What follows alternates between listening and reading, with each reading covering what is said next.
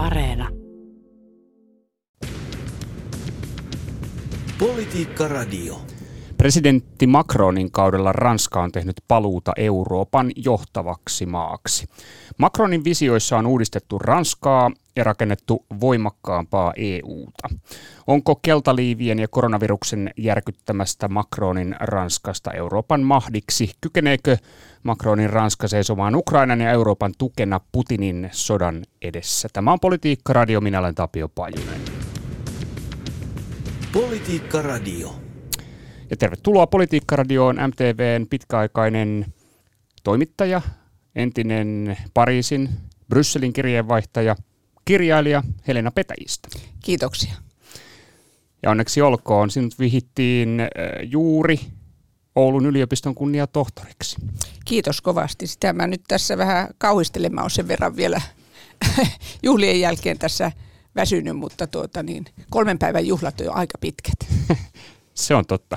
Tota, tämän lisäksi onneksi olkoon uudesta kirjasta. Kiitos.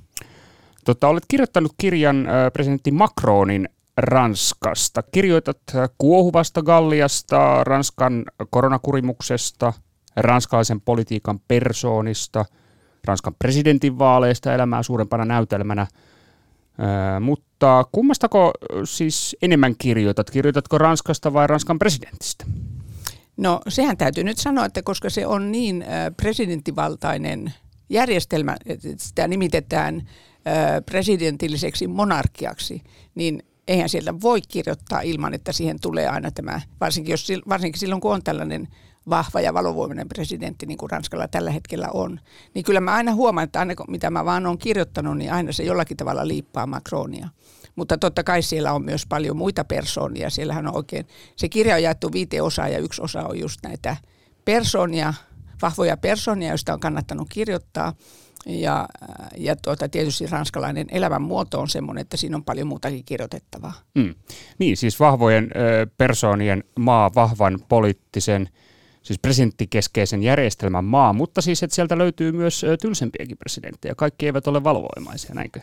No ei todellakaan, tai jos ajatellaan tätä Macronin tilanne on aika poikkeuksellinen tai hyvinkin poikkeuksellinen siinä mielessä, että hänet todellakin nyt valittiin tänä keväänä toiselle kaudelle, koska tuota, niin se on nyt alkanut mennä siihen, että toiselle kaudelle ei oikein kukaan enää pääse.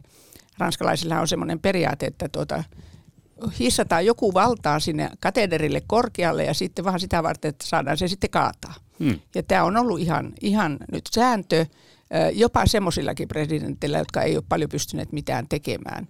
Mutta varsinkin nyt sitten tietysti, kun Macron tuli valtaan ja aloitti heti hyvin vahvasti sen uudistuspolitiikan, niin totta kai hänet piti saada sieltä alas. Että täytyy sanoa, että mun mielestä oli jo hirveän suuri ihme, että hän selvisi kaatumatta keltaliivit ja sitten päälle vielä tämä pandemia – ja nyt sitten vielä kaikkien huippuita tuli uudelleen valituksi. Niin, siis todella Macron ei kaatunut monien odotuksista huolimatta. Mikä sen selittää? Miksi hän ei kaatunut? No se on varmaan se, kylläkin pääasiallinen selitys on varmaan se, että oli niin kehnot vastustajat. Että siellä ei ollut oikein kunnon vastustajat. Se on ihme juttu. Mutta sehän me ollaan nähty myös Yhdysvalloissa, että on se kummallista, että sellaisestakin maasta nousee joko presidentti, joka on aivan pelle tai presidentti, joka on selvästi liian vanha. Luulisi, että sieltä nyt löytyisi pätevämpiä. Ranskassa on ihan sama juttu, että siellä on nyt näitä nämä vahvat personat, mitä siellä on, niin ne on nyt näiden ääriliikkeiden äh, johtajia.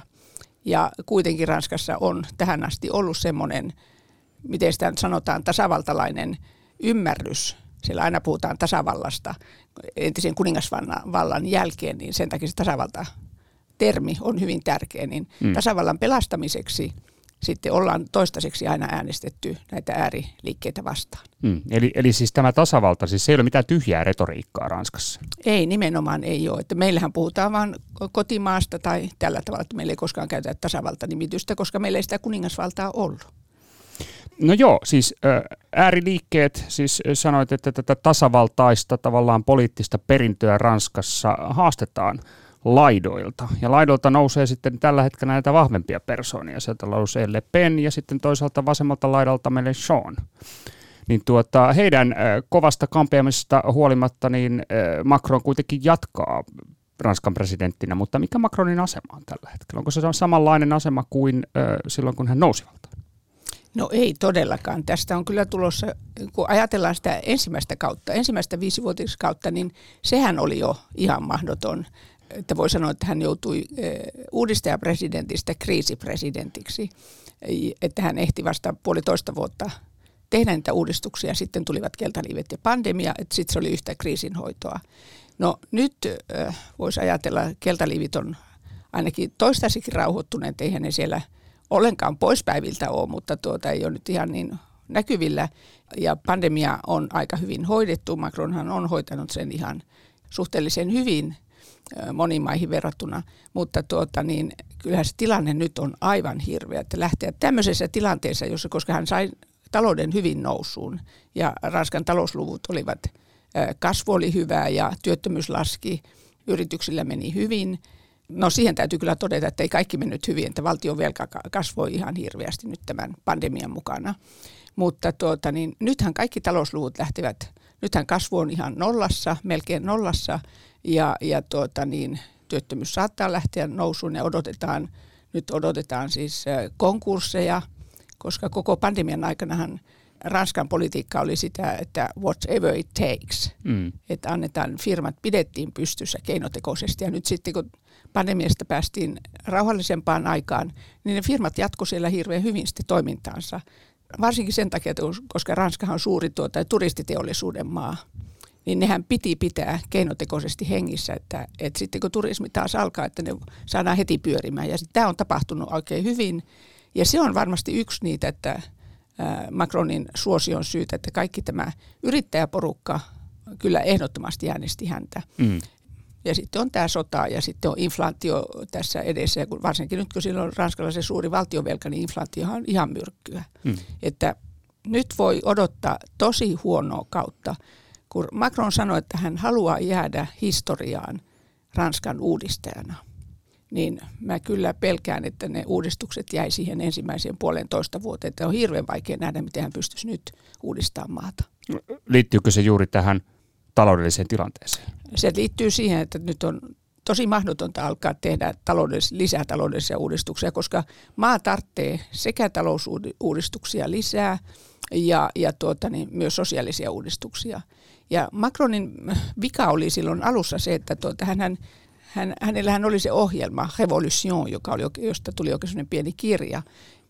Hän, hän sanoi siinä, koska hän on tämmöisen sosiaalisen markkinatalouden kannattaja, että hän ymmärtää hyvin, hän on entinen sosialistipuolueen jäsen, ymmärtää hyvin, että tuota, ei voi niin kuin puhdasta kapitalistista markkinataloutta noudattaa, että pitäisi myös katsoa, miten ihmiset pärjää.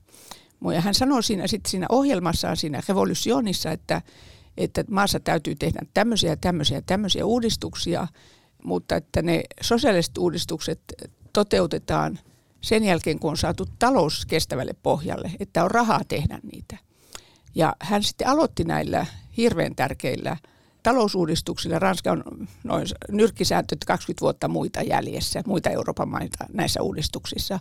Et siellä oli ihan alkeellisia työmarkkinauudistuksia tämmöisiä, jotka, jotka niin antoi yrityksille uudenlaista toimintakykyä ja ne oli hirveän tärkeitä. Mutta tuota, hän teki sitten, kun hän näki, että okei, tähän lähtee hyvin pyörimään, niin hän teki niitä vähän niin kuin liikaa siinä, kun ranskalaiset ei ollut tottuneet semmoiseen ollenkaan. Mm. Ja häneltä varoitettiin, että tuota, pitäisi nyt väliin panna vähän vaikka semmoisia pienempiä sosiaalisia uudistuksia, että kansa pysyisi rauhallisena. Mutta kun hänellä ei ollut poliittista kokemusta, kun hän tuli ihan politiikan ulkopuolelta, niin tuota, se oli se suuri virhe siinä alussa. Ja sehän sai sitten ne keltaliivit tulemaan sieltä koloista. Mm. Häntä on myös syytetty ylimielisyydestä. Onko, liittyykö tämä ylimielisyys juuri myöskin tuohon tapaan, millä hän näitä uudistuksia on vienyt eteenpäin? Tai no, se syytys siitä? Mä voisin sanoa sen, että Macron on varmaan ylimielinen siinä, missä kaikki muutkin Ranskan ää, poliittiset johtajat. Että tuota, ää, tietysti nyt kun Ranskassa on se se on niin tyypillistä ranskalaista, että va- vaaditaan aina uudistuksia ja muutosta, ja sitten kun niitä tehdään, niin sitten rynnätään kadulle, että ei me tämmöisiä muutoksia haluttu. Kyllä. Eli se on niin mahdoton, mahdoton maa, ja tuota, niin, silloin totta kai sitten kun on tämmöinen innokas uudistaja, niin hänethän täytyy sitten haukkua miksi hyvänsä. No Macronilla on semmoinen tapa, jota alussa pidettiin hirveän niin kuin raikkaana, että kun hän töksäytteli kaikenlaisia aika suoraan, siis ihan tosiasioita, mutta niitä ei Ranskassa koskaan saa sanoa, niin tuota, alussa se, sitä tykättiin, että se on ihan hyvä, että on joku tämmöinen, joka uskaltaa sanoa. Mutta sitten totta kai se, kun, sitten, kun näitä uudistuksia ruvettiin vihaamaan, niin sitten se kääntyi ylimielisyydeksi. Mutta tuota, mä luulisin, että tosiasiassa Macron kyllä ymmärtää ihan hyvin, mikä se tilanne on, että mitä sosiaalisia uudistuksia maa tarvitsee. Ja siinä mielessä onkin vähän pöhkö, että hän nyt päästelee niitä töksäytyksiänsä edelleenkin. Niin, todellakin siis kovin moni ei nouse näin suuren maan johtajaksi 39-vuotiaana, kuten Macron teki. Ja siis hänen, Napoleon. Niin, aivan, Napoleon on hänen edeltäjänsä tässä suhteessa. Mutta hän on siis entinen sosialisti ja perusti oman puolueensa, mutta tota, miten, siis tässä jo luonnehdit hänen tätä ajattelua, että hän yrittää yhdistää tällaista sosiaalista markkinataloutta, mutta sekö se hänen ikään kuin politiikkansa ydin on?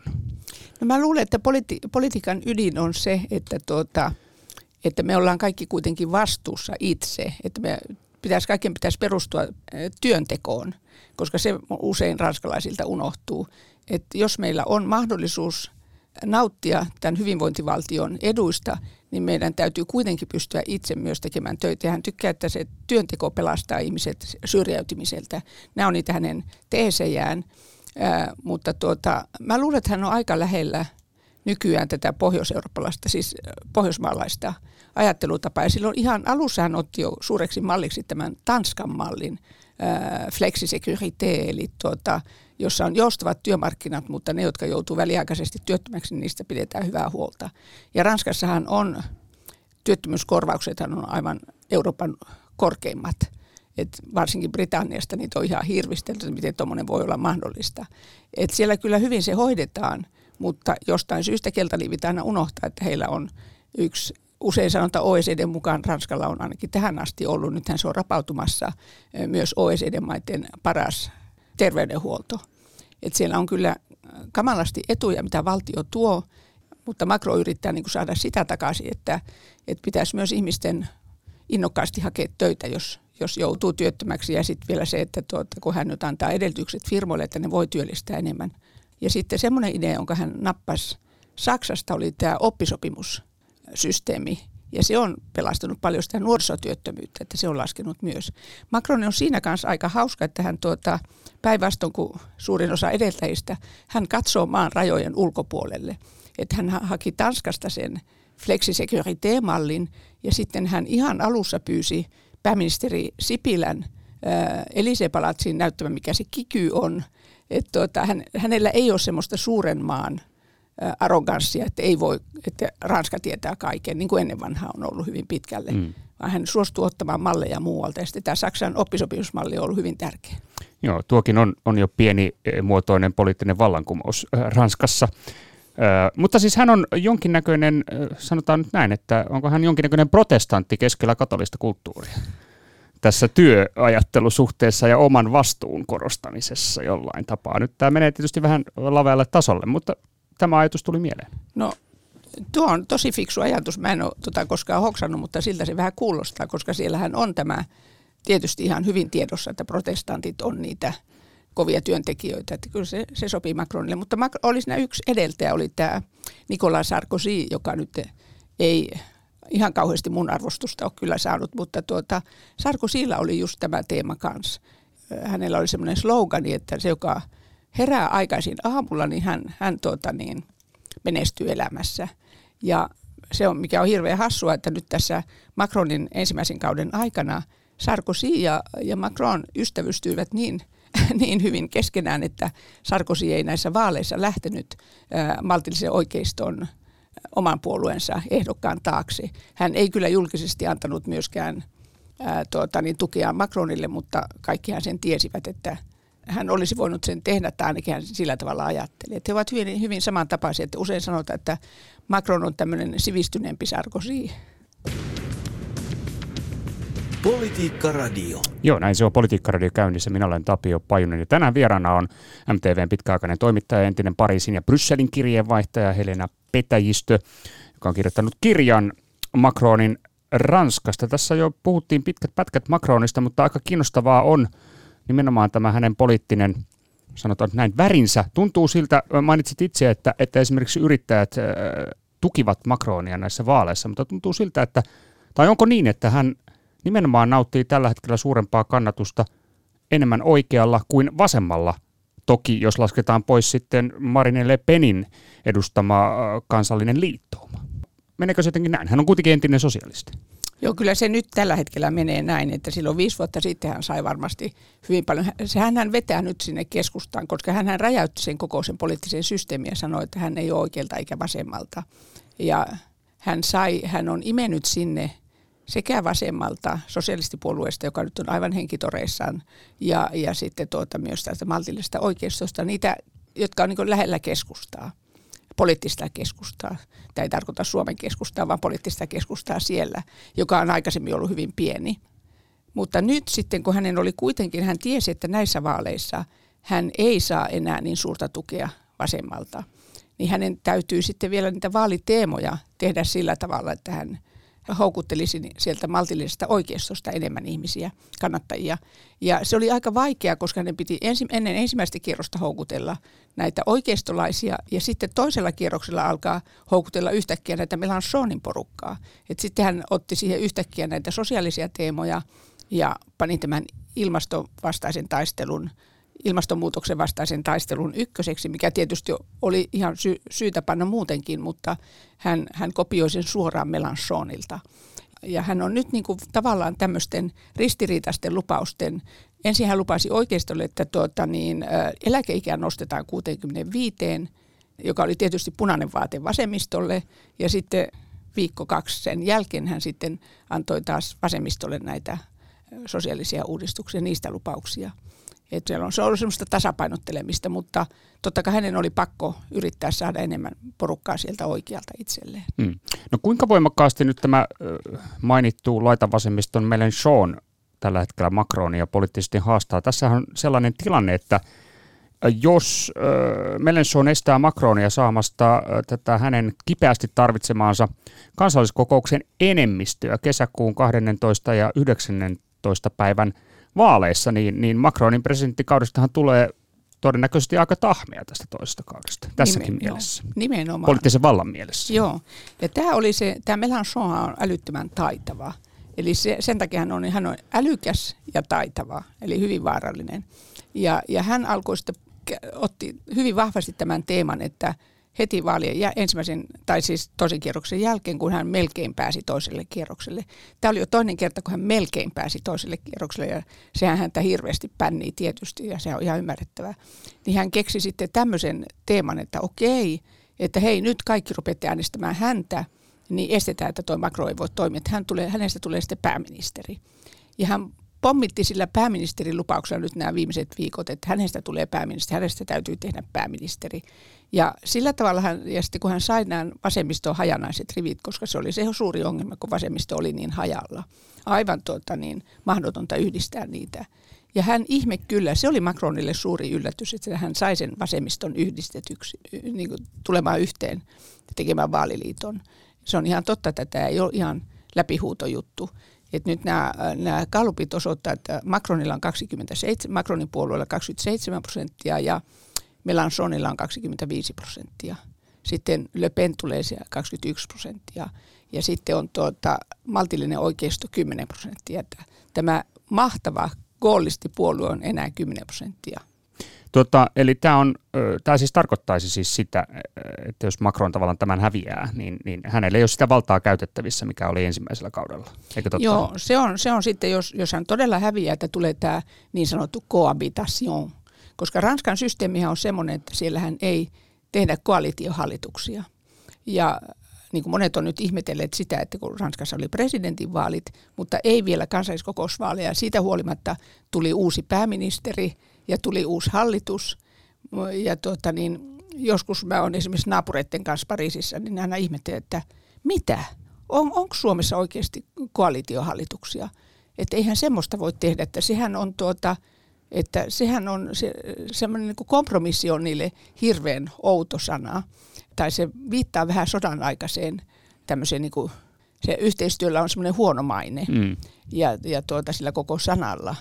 Ja ne ei, sitä ne ei halua, mutta niillä on sitten tämä ihmeellinen systeemi, että okei, että jos tuota presidentti on eri puolueesta kuin tämä, joka voittaa sitten taas kansalliskokousvaalit, niin silloin tulee tämä cohabitation, jossa on presidentti ja pääministeri eri puolueesta. Ja se tietysti blokeeraa täysin, koska tuota niin, silloin kun presidentti ja kansalliskokous on samasta puolueesta, niin presidentti sitten pistää sen pääministeri semmoisen, joka varmasti tekee sitä, mitä hän itse haluaa. Mm. Et se on vaan niin tämmöinen työn toteuttaja.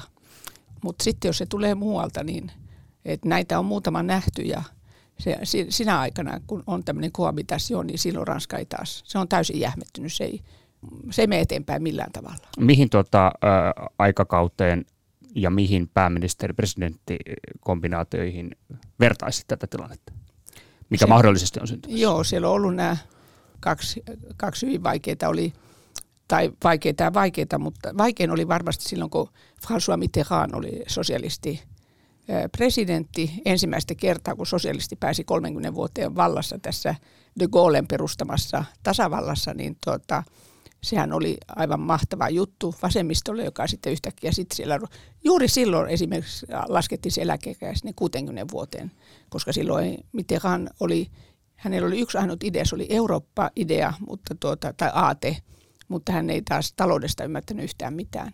Ja silloin se alkoi niin kuin se alamäki ja sitten tuota, ensimmäinen kausi meni just niin kuin hän halusi ja sitten tuota, toiselle kaudelle hän sitten joutui tähän kohabitationiin, koska silloin taas koollistit voittivat. Hänellä oli Chirac, oli silloin hänen pääministerinään.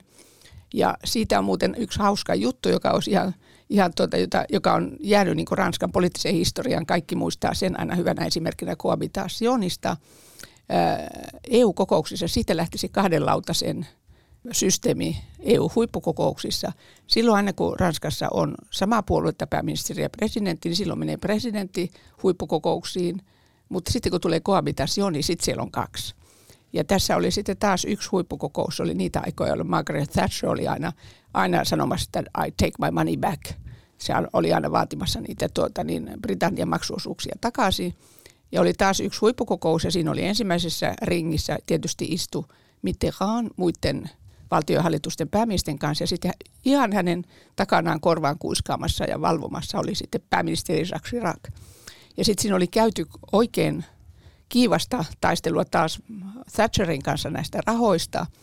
Ja jostain syystä, kun nämä kuiskaili siinä keskenään, Mitterrand ja Chirac, niin tuota, mikrofoni oli jäänyt auki ja Chirac puuskahti sinne Mitterrandin korva, että – että mitä ihmettä toi ämmä vielä haluaa, että haluaako se mun munat tarjottimella.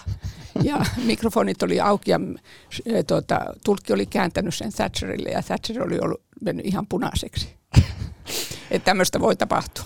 No niin, suuren maailman meininkiä niin sanotusti, mutta tämä sama riskihän on tässä olemassa siis siinä mielessä, että, että saattaa olla, että näemme EU-huippukokouksissa sekä Mélenchonin että, että Macronin, siis eikö totta? No siinä voi olla semmoinen riski, mutta kyllä se hyvin epätodennäköinen on. Alright, tota, joo, kiinnostavaa, hyvin hyvin kiinnostava on tämä kysymys Ranskan poliittisesta järjestelmästä. Ja oikeastaan vielä vähän laajemmin, että ranskalaisesta poliittisesta kulttuurista, niin Helena, miten sitä luonnehtisit? Voisin tietysti tässä nyt nostaa esimerkiksi yhden ison hahmon, eli tämä presidenttiinstituutio, joka on tässä poliittisessa järjestelmässä kaiken napana, niin sehän on kulminoitunut monen ranskalaisen presidentin kohdalla, mutta erityisesti tietysti toisen maailmansodan sankarin presidentti Charles de Gaullein kohdalla. Niin miten, miten sitten luonehdit tätä esimerkiksi gaullistista perintöä ranskalaisessa poliittisessa kulttuurissa tai sitten tätä ranskalaista poliittista kulttuuria on niin kuin laajemmin? No se on hirveän hauska tämä, tämä miten de Gaulle, de Gaulle on tietysti kaikille pyhä. Hän on niin kuin Mannerheimi meille. Mutta tuota, niin varsinkin nyt, koska siellä on ollut esimerkiksi äh, Marie Le Penin isä oli suuri, suuri de Gaullen vastustaja. Siis ne oli vihamiehiä ihan äh, henkeä ja veren. Ja, ja tuota, Mitterrand myös oli de Gaullen vastustaja. Mutta sitten kun äh, haukkui aina de ja kuninkaallisuudesta ja muusta, mutta sitten kun hänestä itsestään tuli presidentti, niin hän oli aivan hyvin paljon vielä enemmän kuin de Gaulle, niin kuninkaallinen kuin nyt vaan voi olla.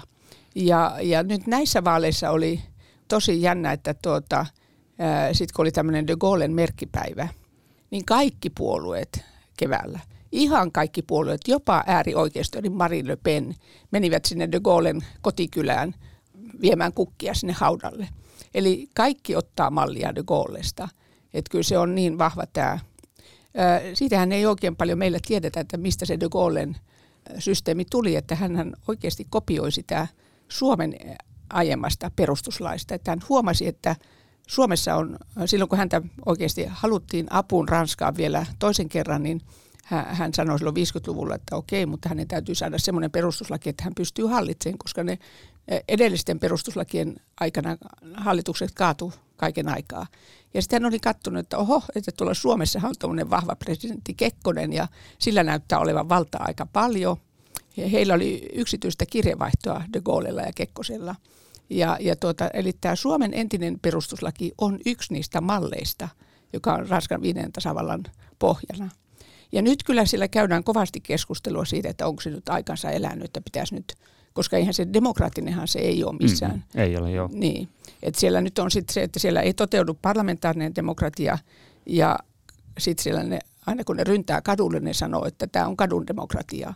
Et siellä on nyt tämmöinen niin sanottu kadun demokratia ja sehän on, se on sitten se presidentille kuitenkin hirveän hankala. Mm. Ja Macron on myös luvannut nyt tätä, että hän lisäisi tätä suhteellista että hän muuttaisi sitä systeemiä ja lisäisi sitä suhteellista äänivaltaa. Että katsotaan nyt, saako hän sitäkään toisella kaudella aikaiseksi. Nähdäänkö siis Ranskassa, että, että tämä poliittisen järjestelmän niin kuin mahdollinen muuttaminen, niin se voisi olla vastaus myöskin tähän tavallaan keltaliviongelmaan, eli siihen, että nimenomaan kadun kautta painostetaan sitten poliittista järjestelmää? No se on varmasti, kyllähän sitä hirveästi puhutaan, mutta että miten se to, tosiasiassa sitten – toteutus, koska, koska niin kuin sanottu, Ranska on hyvin, Ranskan kanssa on vaikea hallita, että kyllä siellä se ongelma on se, että niillä on tämä vanha vallankumousperinne, että siellä vaan täytyy joka asian panna hanttiin koko ajan. Niin tuota, ja se oli se hirveä ongelma silloin aikaisemman neljännen tasavallan aikana, koska silloin ei ollut semmoista vahvaa hallitsijaa. Ranska tavallaan niin tarvitsee vahvan hallitsijan – mutta sitten tässä nyt on taas nähty, että missä ne, missä ne rajat milloinkin on. Että kyllä se hirveän vaikea yhtälö on. Et ne, ne ei oikein tiedä, mitä ne haluaa, koska ollaan edelleen presidentti, niin hän muutti ihan systeemi. Hän sanoi, että hän on, ei tietenkään systeemiä, mutta muutti niin kuin sitä omaa käyttäytymistä. Sanoi, että hän on tavallinen presidentti, le président ordinaire. Ja sitten ei mennyt vähän kauakaan aikaan, kukaan ei enää tykännyt, että se edes on presidentti, että miten se nyt on noin tavallinen. Niin, aivan liian tavallinen. Aivan liian tavallinen. Eli kyllä ne haluaa, kun niillä on nämä Napoleonit, aurinkokuninkaat ja de Gaulle ollut. Ja Macron te- teki oikein tutkimuksen silloin, äh, selvitti sitä ennen kuin hän tuli valtaan, että minkälaista ne haluaa. Ja, ja hän huomasi, että okei, ne haluaa johtajan. Kyllä ne haluaa johtajan. Ne haluaa aina tämän Kekkosen ja de Gaullen. Mutta tuota, sitten täytyy, sekin täytyy osata sitten vetää niin kuin kansa tykkää. Että ei siellä ole, helppoa siellä ei ole missään tapauksessa. Että ihan sama mikä systeemi. Politiikka Radio. No Macron on yrittänyt ottaa isoa roolia neuvotteluissa Venäjän presidentti Vladimir Putinin kanssa Ukrainan sotaan liittyen. Mitä ajattelet, kykeneekö Macronin Ranska seisomaan Ukrainan ja Euroopan tukena Putinin sodan edessä? Tämä on nyt kyllä hyvin kinkkinen kysymys tällä hetkellä. Eli Macronhan lähti siihen sen takia, että en tiedä olisiko muuten, mutta ainakin niin kuin luonnostaan sen takia, että hänellä oli tämä EU-puheenjohtajuus. Ja tuota, niin hän sitten meni, hän oli yrittänyt liennytystä Putinin kanssa kaksi ja puoli vuotta aikaisemmin ja sehän ei onnistunut ollenkaan. Hän sai täysin nokilleen siinä ja tietenkin on takana tämä vanha ranskalainen perinne, että yritetään pitää suhteita Venäjään. Ja hän, sitten kun hän meni sinne Kremliin, ja se täytyy tässä nyt muistuttaa, että se Kremlin vierailu oli mun näkemyksen mukaan se oli todella hyvä siinä mielessä, että hän ensi ihan alussa, ihan sen vierailun alussa, sen keskustelun alussa, joka kesti yli kaksi tuntia, eikö melkein viisi tuntia, anteeksi, joo, joo kyllä. Putinhan sanoi, että tämä on kiduttamista myöhemmin, niin, niin tuota, Macron toi siinä heti esille ensimmäisten minuuttien aikana sen, että NATO ei voi luopua avoimien ovien politiikasta Ruotsin ja Suomen takia. Eli en, en muista, että milloin olisi Kremlissä ollut meillä näin vahvaa puolesta puhujaa kuin silloin. Se oli silloin ihan alussa. No sitten tietysti kun, se, kun Putin ta, lupasi ihan mitä vaan ja sitten kun Macron kertoi kansalle mitä Putin on luvannut ja seuraavana päivänä se Putin sanoi, että hän hyökkää Ukrainaan, niin siltähän meni kaikilta pohja pois. Ja siinä on tietysti ollut hirveän paljon Macronin vastustajat on sitä mieltä, että hänen ei pitäisi olla Putinin kanssa puhelimessa niin usein. Ja sitten taas tukijat tietysti tykkää, että kyllä siellä jonkun täytyy sen kanssa puhua. Mutta nyt on nähty, kyllä nyt on aika, aika ihmeellinen tämä tilanne, koska tuota, nyt on se on jakautunut niin, että on nyt nämä maat, jotka tykkää, että äh, pitäisi niinku ruveta vähän, vähän niinku antaa myönnytyksiä Putinille. Ja sitten on toiset, jotka sanoo, että ei missään tapauksessa nyt, että nyt täytyy vaan kiristää niitä pakotteita, koska ne alkaa purra. Ne on purru jo paljon, mutta vielä pari kuukautta ne puree vielä paremmin. Ja toisaalta myös se, mistä kukaan tietää, että mikä, mitä siellä sisäisesti tapahtuu siinä maassa mm. vielä. Ja Zelenskihän on itse just tätä mieltä ja sinähän saa tukea ennen kaikkea Puolalta ja Baltian mailta ja yleensä Itäblogin mailta ja sitten Brexitin jälkeiseltä Britannialta ja tietysti Yhdysvalloilta. Mutta sitten on nämä kolme muuta maata, eli Saksa, Ranska ja Italia, jotka on nyt alkaneet niin kuin ihan aktiivisesti vähän puhua siitä, että nyt pitäisikin, Ranska on puhunut siitä, Macron on puhunut siitä, että Putinin kasvot pitäisi säilyttää. Tuntuu vähän ihmeelliseltä, että miten tuommoisen oikea hirviön kasvoja enää voi säilyttää. Et siinä on, siinä on tuota, mä olen siinä kyllä ihan täysin eri mieltä. Ja sitten on, Raakihan nyt on antanut sen ehdotuksen, tämän neljän kohdan, neljän tien ehdotuksen, että YK kautta sovittaisi tai tehtäisiin niitä rauhanneuvotteluja. Mutta Zelenskihän itse sanoi, että se ei ole, hetki ei ole vielä siihen, että nyt täytyisi vaan saada lisää aseita ja, ja tuota tukea. Niin no onneksi nyt kuitenkin sitten lähes kaikki on kyllä samaa mieltä siitä, että se on Ukrainan asia päättää, milloin ne haluaa neuvotteluja ja kuinka pitkään ne haluaa taistella. Mutta että tässä on just se pelko, niin kuin meilläkin on monesti sanottu, että ei meidän päitten yli saa mennä neuvottelemaan. Että Zelenski on kai ollut aika kriittinen tähän, että aletaan nyt puhua tämmöisestä jo tässä vaiheessa. Mm. Onko tota, tavallaan vaarana, että Ranskan ikään kuin takki kääntyy tässä Venäjä-politiikassa? No mä en osaa sitä kyllä yhtään sanoa, mutta tuota, onhan se, onhan se tavallaan aika, tämä on niin uusi tilanne, että mä luulen, että siinä ei oikein kukaan pysty sanomaan, mutta Macron on itse nyt ollut, ollut sillä tavalla välillä epälooginen ja sitten taas looginen niiden entisten ajatustensa kanssa, mutta jos ajatellaan, mitä tässä on, kuinka hirveä sota tässä on ollut, kuinka raakamainen sota tässä on ollut, niin ää, kyllä täytyy sanoa, että Macron nyt voisi olla enemmän – siellä Britannian linjoilla. Tässä on ollut aika hauska, kun nämä, nämä kaksi Britannia ja Ranska, ne on entiset, entiset viholliset myös ja siis tämmöiset, aina puhutaan, että kuinka kanalin molemmin puolin ollaan niin erilaisia. No nythän tässä on, Boris Johnson on nyt tietysti, sen, kaikki ymmärtävät, että hän on opportunisti, mutta hän on oikeasti ottanut tämmöisen niin kuin, hän on myös kirjoittanut Winston Churchillin elämänkerran aikoinaan, että hän on ottanut tämmöisen Churchillimäisen otteen tässä – ja, ja saa varmasti arvostusta enemmän Ukrainasta kuin Macron. Mm. No joo, puheet ö, siis Putinin kasvojen säilyttämistä kuulostavat kyllä ö, suoraan sanottuna erikoiselta. Mutta tota, kysytään tätä kautta, että Ranskalla on omat sotakokemuksensa ja oma sotansa historiansa. Ja siitä tietysti voisi mainita, kuten kirjassakin kirjoitat, että, että Pariisin historian suurimmat joukkohaudat ovat jo 1700 vuotta vanhoja ja syntyivät siis Rooman valtakunnan aikana, niin, niin miten tämä tavallaan Ukrainan merkitys Euroopan kannalta ymmärretään Ranskassa? No se on, se on sillä tavalla hassu juttu, että kun meillä tietysti se mielletään koko ajan, eihän me mistään muusta puhutakaan ja ajatellakaan edelleenkin totta kai, koska meillä on tuo raja tuossa ja meillä on kokemukset, samat kokemukset kuin Ukrainalla. Mutta Ranskalla ei ole näitä kokemuksia, että siinä on se ongelma mun mielestä. Ja siellähän ei tällä hetkellä ollenkaan sillä tavalla puhuta Ukrainasta kuin meillä. Että kyllä se on, siellä on nyt se ostovoima, ostovoima ja ostovoima. Eli tämä on se kansalaisten suurin huoli. Ja, ja jos ajatellaan, että siinä oli näissä vaaleissa ilmeni yhtäkkiä, että siellä on, siellä on tuota, niin kolme ehdokasta, jotka olivat Putinin kannattajia, niin se on kyllä ihmeellistä, että eihän meillä semmoista olisi voinut tapahtua. Hmm, miten se on mahdollista? se on Mikä sen selittää? Se on hyvä kysymys, tämä en osaa kyllä yhtään sanoa, mutta siellä on, niillä on näillä ääripuolueilla, eli siinä oli Marine Le Pen, joka on ottanut rahaa sieltä Putinin läheiseltä pankilta ja jolla oli tuota, hän, hän kävi Kremlissä aikoinaan. Ja nyt ennen näitä vaaleja oli otettu isoja julisteita, jossa hän kättelee Putinia Kremlissä, mutta sitten kun tämä sota alkoi, niin äkkiä pistettiin piiloon.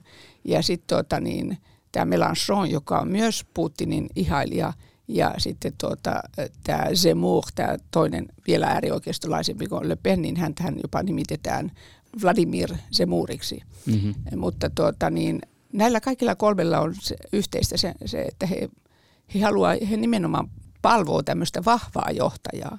Että he haluaa, että Ranskaan tulisi tämmöinen erittäin vahva johtaja. Mélenchonillahan on, on näitä suhteita näitä, näitä väliä Etelä-Amerikan diktaattoreen kanssa. Että hän on edelleenkin vielä kuubalaisen systeemin Fidel Castron ihailija ja sitten hän on tämä Venezuelan päämies, niin hänellä, hän, siitä on paljon valokuvia hänestä ja he, he pitää yhteyttä. Ja, eli nämä on vähän tämmöisiä ihmepersoonia, että siitä se johtuu, että ei sitä nyt voi sanoa, että se on ranskalaisille tyypillistä. Mutta niin kuin sanottu, nyt on huono tuuri, että sattu näihin ääripuolueisiin sattu tämmöiset vahvat johtajat. Mm, eli kuulostaa kovin demokraattisilta ö, laitavasemmiston ajatukselta nämä.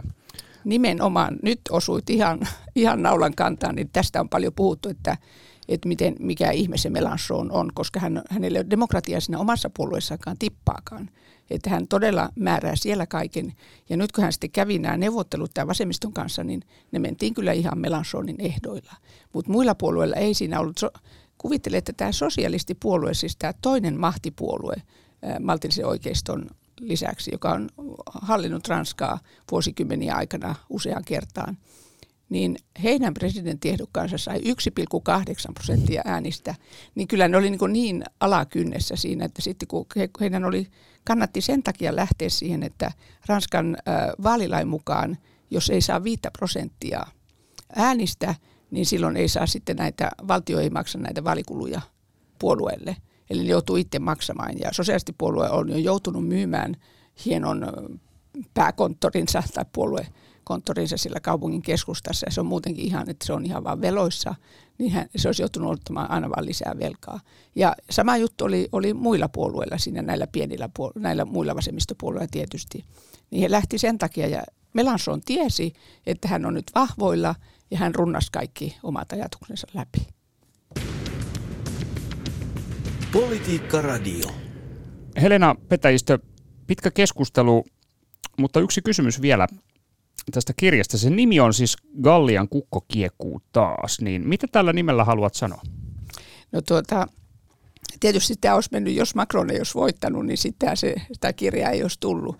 Et tuota, mä voin sanoa, että sen esipuheen mä kirjoitin Seinäjokelaisessa hotellissa yöllä, koska mulla oli deadline päällä ja mulla oli siellä esitelmämatka, niin, niin tuota, että mulla oli pakko jättää se niin loppuun, kun eihän tiedetty vielä, että miten siinä lopulta käy. Että kyllä se viittaa, se viittaa sekä Macronin että Ranskaan, koska Macronhan sanoi silloin ihan alussa, kun hän tuli presidentiksi, hän meni heti, heti Davosin talousfoorumiin ja joka aino, ainoaseen paikkaan, mihin vaan on koko viiden vuoden ajan, mutta hän heti sanoi, että France is back. Eli tuota, ja kyllä sitä täytyy sanoa, että Ranskasta ole koskaan niin paljon puhuttu kuin nyt Macronin viisivuotiskaudelta, niin hän sai niin kuin Ranskan takaisin kartalle. Ja nyt sitten kun tuli nämä keltaliivit ja pandemia, niin olisi voinut kuvitella, että okei, siellä olisi voinut käydä hullusti. No ei käynyt kuitenkaan, että Macron voitti edelleenkin, siis kuitenkin tämmöisen niin kuin, normaalin puolueen edustaja voitti, niin se tarkoittaa sitä, että nyt taas Ranska voi toimia, toimia periaatteessa. Nyt katsotaan, mitä tapahtuu näissä eduskunta- tai näissä kansalliskokousvaaleissa kahden viikon päästä, mutta tuota niin, kyllähän se Macron sitten myös on tämmöinen kukkopoika, että kyllähän se siihenkin sopii tämä Gallian kukko. Mm. No tota, mitä sen verran vielä, että onko, onko tässä semmoinen ajatus myös, että ikään kuin, että katsomme Ranskaa vähän siten, että, että tuossa se Gallian kukko taas kiekuu, mutta silti kukaan ei tässä herää, että tähän gallialaiseen kiekumiseen on jo ikään kuin totuttu, vai onko siinä sellainen merkitys, että, että siinä on myös jonkinlaista voimaa takana, että jos Gallian kukko kiekuu, niin olisi myös syytä havahtua jollain tapaa? No se on, mä oon kyllä ehdottomasti sitä mieltä, että, koska, että kannattaa havahtua, että varsinkin kun siellä on nyt vallassa tämmöinen Eurooppa-henkinen henkinen presidentti, e, että tuota, niin jos ajatellaan, kun puhuttiin aina, että se on hirveätä, että kun tämmöinen suuri eurooppalainen johtaja, kun Angela Merkel nyt lähtee pois. Eihän Merkel ollut koskaan eurooppalainen johtaja, hän oli ihan täysin Germany First johtaja. Ja jos jotakin on nyt huomattu näiden vaalien aikana Suomessakin, koska siitä oli hyvin paljon jo kirjoituksia vuosikaudet muissa eurooppalaisissa lehdissä, erityisesti Financial Timesissa ihan koko sivun juttuja, kuinka rapakuntoon Merkel päästi maan. Ja nyt on huomattu, okei, okay, että Saksahan, Saksa oli ulkoistanut koko puolustuksensa Yhdysvalloille ja ulkoistanut energiansa Venäjälle. Eihän siinä voi puhua mistään vahvasta maasta. Että ainut, mikä, siellä oli vahva, oli talous, mutta sitten kaikki muut oli ja infrastruktuuri täysin, täysin rapakunnossa. Niin tuota, sitten tulee tämä Macron, joka piti heti silloin alussa tämän suuren linjapuheensa, että tämän tyyppistä nyt ei ole kuultu sitten, mitä mä sanoisin Tony Blairin aikojen. Ja, ja hän alkoi niin innokkaasti sitten oikeasti niin kuin ehdottaa, tehdä suuria ehdotuksia Euroopalle. Suomessa hymähdeltiin niille ihan täysin. Nyt kun katsotaan, niin nyt on aika pitkälle menty sen Macronin sapluunan mukaan, että eurooppalainen puolustus alkaa tuntua tärkeältä. Nyt se on tietysti muuttunut siihen, että se on enemmänkin tämä Naton eurooppalainen pilari, johon, jota myös Macron nyt ajattelee. Ja, mutta sitten on, talouspolitiikassa on nyt kuripolitiikasta luovuttu ja nyt on lähdetty tälle elvytyspolitiikan tielle ja, ja, ja tuota niin, semmoisia ajatuksia, joita Macron tälle rahaliitolle ajoi niin, että se, se pystyisi olemaan tasapuolisempi eikä vaan niin kuin vetämään hirveästi hyötyä pelkästään Saksalle. Ja siellä on tietysti se hirveän pitkä perinne, joka usein meillä unohdetaan, että sehän oli aikoinaan vuonna 1947 jo, kun tuota, niin Churchill piti sen kuuluisan Zyrihin puheen, jossa hän sanoi, että nyt täytyy Ranskan johdolla alkaa yhdentää Eurooppaa. Saksa oli täysin polvillaan toisen maailmansodan jälkeen, niin sillä ei ollut mitään sanaa, sanaa sanottavana. Ja silloin Ranskasta onneksi löytyi se ja, ja, ja tuota niin, Schumann. Eli heillä oli nämä ideat päässä ja se lähti se yhdistyminen siitä, Churchill tietysti tarkoitti sillä sitä, että, että Britannia ei halua aina tulla sitä riitelevää Manner-Eurooppaa pelastamaan. Eli Ranskalla on tämmöinen niin kuin perinne. Ranska on aina ollut se, joka on tehnyt nämä ehdotukset. Saksalla on niin raskas taakka ollut sitä toisesta maailmansodasta, että se ei ole koskaan mitään ehdottanut, mutta se on lähtenyt, silloin kun on ollut näitä hyviä yhteistyökykyisiä tuota päämiehiä molemmissa, niin silloinhan kaikki on lähtenyt sitten menemään. Giscard d'Estaing ja Helmut Schmidtin aikana tuli tämä valuuttakäärme ja tuli paljon muita asioita. Valuuttakäärme, joka on tämän euron pohjana ja sitten Mitterrandin ja Kohlin aikana tuli sitten euro ja yhteismarkkinat, ja, jotka oli Jacques Delorsin ideoita. Ja nämä kaksi vahvaa sitten eurooppalaishenkisiä, molemmat eurooppahenkisiä. Helmut Kohlhan on varmasti kaikkein eurooppahenkisiä, mitä on koskaan ollut, koska hän suostui siihen, että Saksa luopui siitä vahvasta D-markasta, joka oli, se oli niin kuin Ranskan ehto Saksojen yhdistymiselle. Ja voi sanoa, että tämä Eurooppa meni 30 vuotta Ranskan johdolla ja Saksan rahoilla. Mutta sitten kun Saksa yhdistyi, niin sitten tietysti muuttui toisinpäin, että Saksa ei edelleenkään ehdottanut mitään Euroopalle, mutta Saksasta tuli liian vahva, niin kuin Kissinger on sanonut aikoinaan, että Saksa on liian pieni maailmalle, mutta liian suuri Euroopalle. Ja tässä on se suuri dilemma. Mutta aina vaaditaan tämä Saksan ja Ranskan yhteistyö ja Ranska on aina ollut se, joka on niitä ideoita sinne puskenut, mutta nyt kun ei ollut 30 vuoteen ollut ketään ennen kuin Macron tuli, niin se on nyt niin kuin vähän yllättänyt muun Euroopan, että aha, nyt siellä tuli taas semmoinen, jolla on ideoita. Hmm. No niin, hyvät kuulijat, seuraavan kerran kun kuulette Gallian kukon kiekkaisevan, niin havahtukaa. Siihen on hyvät syyt. Kiitoksia Helena Petäistä. Kiitos erittäin paljon tästä vierailusta Politiikkaradiossa. Ää, siis entinen Pariisin ja Brysselin kirjeenvaihtaja, MTVn pitkäaikainen toimittaja, kirjailija.